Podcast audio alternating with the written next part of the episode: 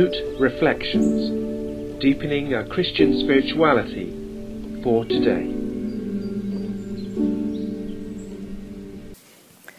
I want to share a few thoughts on hope and why we've chosen Simon Walker's book, The Undefended Life, as an accompaniment for Advent. In Advent, we prepare ourselves for the most incredible revelation of God's love towards us, God's desire for a relationship with us through the gift of His Son.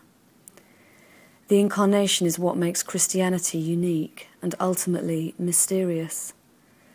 Because in the birth of Jesus, we see God willing to become undefended. God enters our world by becoming a human baby in humility and poverty, and with almost no recognition apart from those on the margins. It is mind blowing to put together the creator of the universe and a newly born baby, completely vulnerable and dependent. The beginning of Jesus' life is more precarious than most. It appears to be such an act of risk and trust at so many levels and requires that human beings too are undefended enough to take the risk of playing their part in God's story of salvation to the world. Mary says yes to the huge risk of pregnancy outside marriage. Joseph is prepared to go against every norm of cultural and religious upbringing to take home a pregnant wife. It isn't easy or comfortable.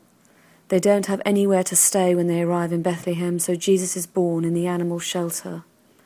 Joseph and Mary can only afford the offering of the poor, a pair of doves or pigeons, when they present Jesus at the temple. And when Jesus is still under two years old, they have to flee as refugees to Egypt to avoid Herod's slaughter of baby boys. This is the beginning of God's life in the world. And it's not obvious to human understanding. It's not what Israel expected in their longed for deliverer and coming king.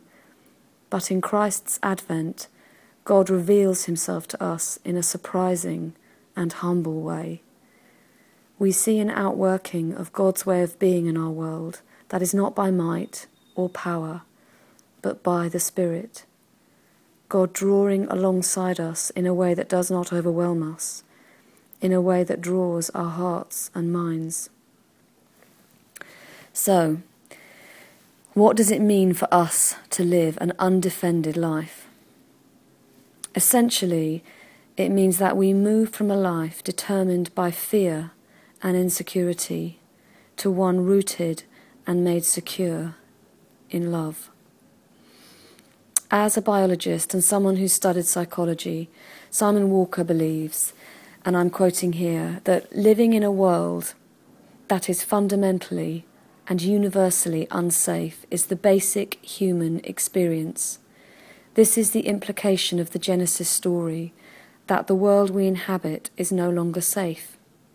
The first named emotion Adam and Eve experience after eating the fruit is fear. They hide because they're afraid.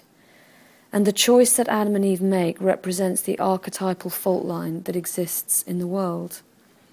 God has created a world, but we have chosen to live in it as if God were not reliable or trustworthy.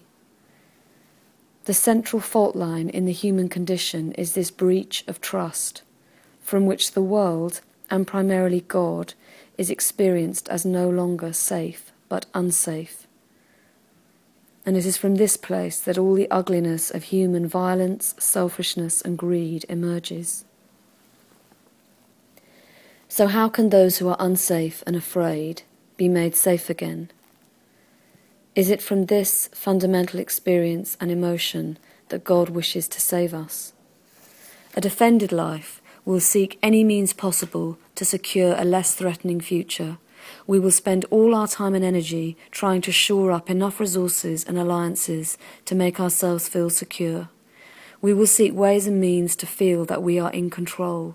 We will present ourselves to others in a certain way to ensure a desired outcome. But God comes into our world to make possible another way of being. A new life radically refounded on trust, where we learn again to trust God, ourselves, and others. One where we can abandon all our strategies to secure ourselves outside of God in favour of a life whose future is secured by the one who came as a baby, wrapped in cloths and laying in the animal trough. Advent is a season of waiting in expectation. We sit in the darkness and wait for a light to shine. We anticipate and long for God's new and surprising action in our lives and the world around us. We dare to hope again. And hope is not comfortable and nice. It challenges and stirs us to another way of being Hope requires that we extend ourselves to something beyond ourselves, that we look for something more, we don't just settle for what is. In hope against hope, we believe. It can be painful to live in hope. Hope is a risk. Hope means we start to become undefended.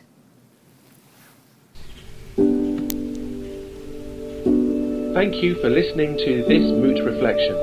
For more information on our events, resources and community, please go to www.moot.uk.net.